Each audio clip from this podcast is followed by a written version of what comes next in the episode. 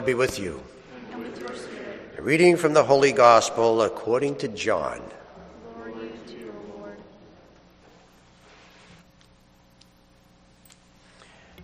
On the first day of the week, Mary of Magdala came to the tomb early in the morning while it was still dark and saw the stone removed from the tomb. So she ran and went to Simon Peter to the other disciple whom Jesus loved and told them, They have taken the Lord from the tomb, and we do not know where they put him. So Peter and the other disciple went out and came to the tomb. They both ran, but the other disciple ran faster than Peter and arrived at the tomb first. He bent down and saw the burial cloths there, but did not go in.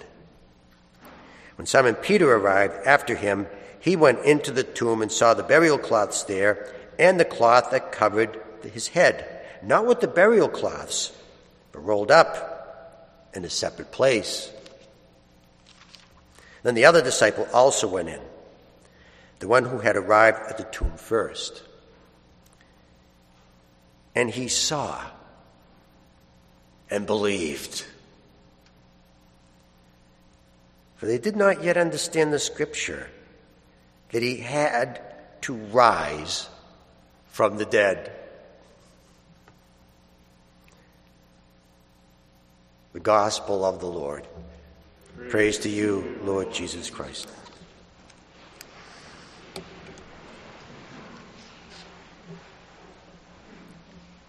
My last year at the seminary, I enrolled in a scripture class that required a year of Hebrew which I did.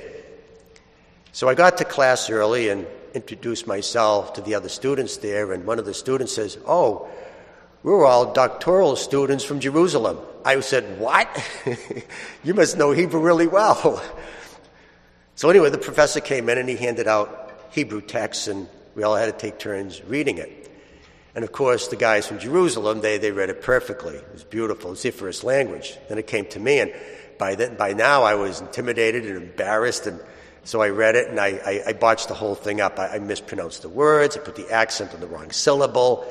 I had to apologize for destroying the beautiful language. So after class, I went to the professor and, and I said, "Look, I, I think I'm a little out of my league here. I'm going to have to drop the class because I'm going to slow everybody up." So the professor said, Well, why are you taking this class? I said, because I, I love Scripture. And he said to me, So do I. That's why I'm offering the class. So he convinced me to stay, and I did. After I was ordained, I enrolled in a, in a scripture program, and I was in a class, and one of the students was struggling to translate a Hebrew verse. And the professor said, uh, Can anybody help him out? I looked around, nobody raised their hand, so I raised my hand and I said, Well, first of all, the verb is intransitive, so it doesn't get an object, and it's in the passive voice, so you want to give it the verb to be. So after the class, the student I helped came over to me and said, Where did you learn Hebrew so well? I said, Well, if you hung out with a bunch of guys from Jerusalem for a whole year, you, you know, you know Hebrew pretty well yourself. Here's the point it's about who you're with, it's about who you are with. That can make the big difference. Know, I just turned 60 years old, and unfortunately, but actually, you know, I'm in better shape now than I was 20 years ago. Now, the reason why I'm in better shape now is, is because, not because I work out almost every day, is because I work out with the seminarians. They're younger than I am, they're stronger than I am. They're faster than I am. They have more energy than I am. And I have to remind them, I says, you know, go easy on grandpa over here. And they don't. They're not easy at all. But see, it's, it's who you're with. It's who you're with when you exercise. It's who you're with when you, when you do your job. It's who you're with. It's all about who you're with.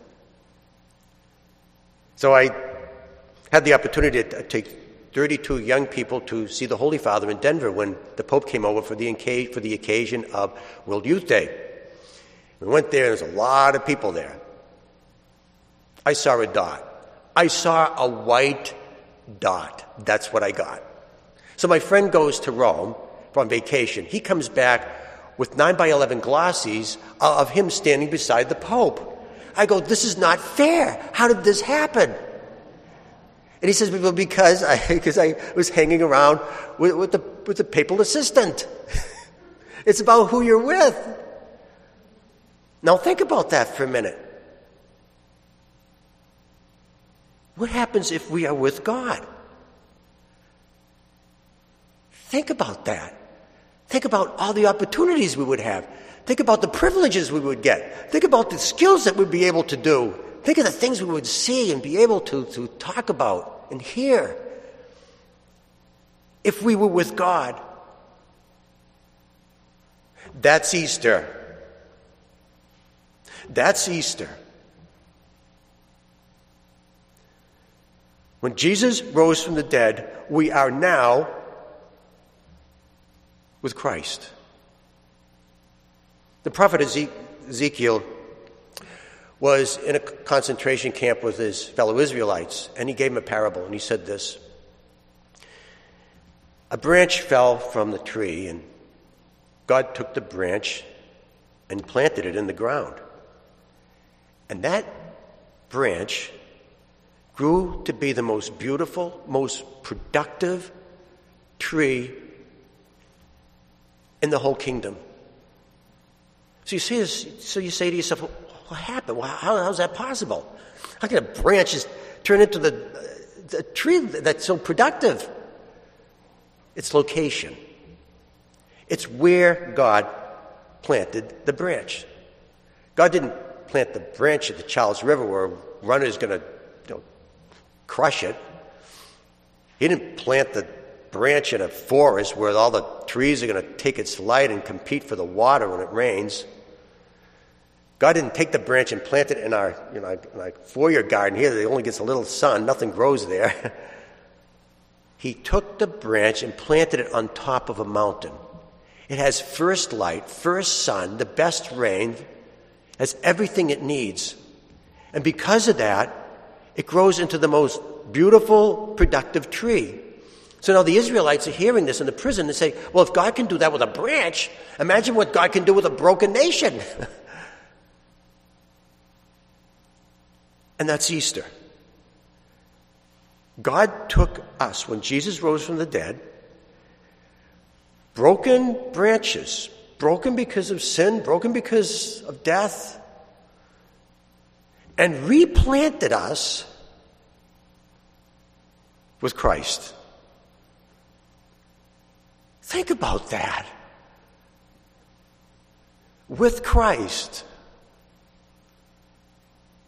the possibilities.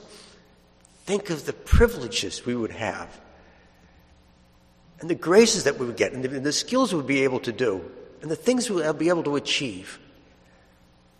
The things we'd see and, and hear.